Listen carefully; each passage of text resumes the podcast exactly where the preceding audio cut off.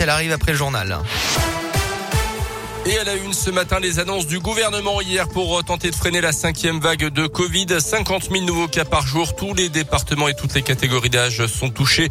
Jean Castex et Olivier Véran ont tenu une conférence de presse. Hier soir, ils appellent à accroître encore la vaccination avec notamment la dose de rappel pour tous. Ils ont également annoncé plusieurs mesures. Greg Delsol. Oui, et d'abord un protocole sanitaire renforcé dans les écoles. Il passe au niveau 3 à partir de jeudi. Le port du masque sera de nouveau obligatoire à l'extérieur. C'était déjà le cas en intérieur. À partir de lundi, les règles sont également revues dans les cantines pour éviter le brassage des élèves.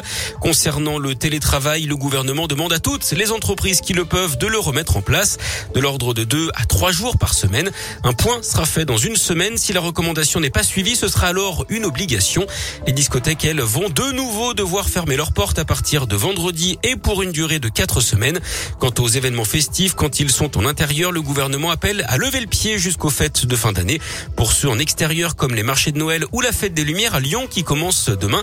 Ils peuvent toujours se tenir, mais un pass sanitaire sera obligatoire dans les zones de consommation, là où on enlève nos masques. Merci Greg. Et concernant la vaccination des enfants, elle commencera le 15 décembre pour ceux à risque et elle pourrait être élargie à tous ceux âgés de 5 ans et plus d'ici la fin de l'année sur la base uniquement du volontariat. Dans l'actu également, 8 mois de prison avec sursis pour un puits d'au moins de 52 ans jugé hier à Clermont pour avoir passé pas moins de 315 appels à la police en seulement 5 jours.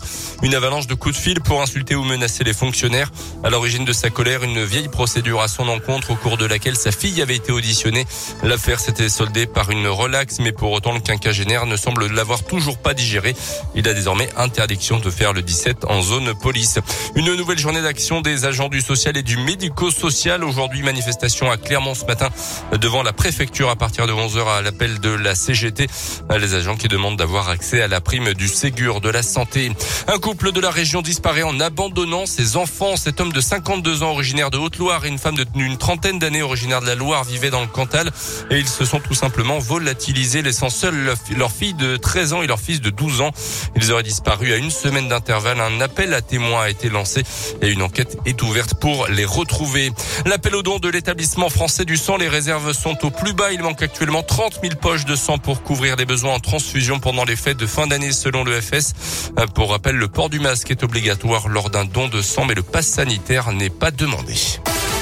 Le foot avec la dernière journée de la phase 2 groupe de la Ligue des Champions PSG Bruges à 18h45 et Lille jouera demain soir en Allemagne.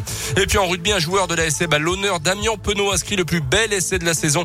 C'était avec l'équipe de oh. France face à l'Écosse lors du tournoi des Six Nations en mars au Stade de France. Décision hier de la Fédération internationale de rugby. Bravo à lui. Bravo Damien.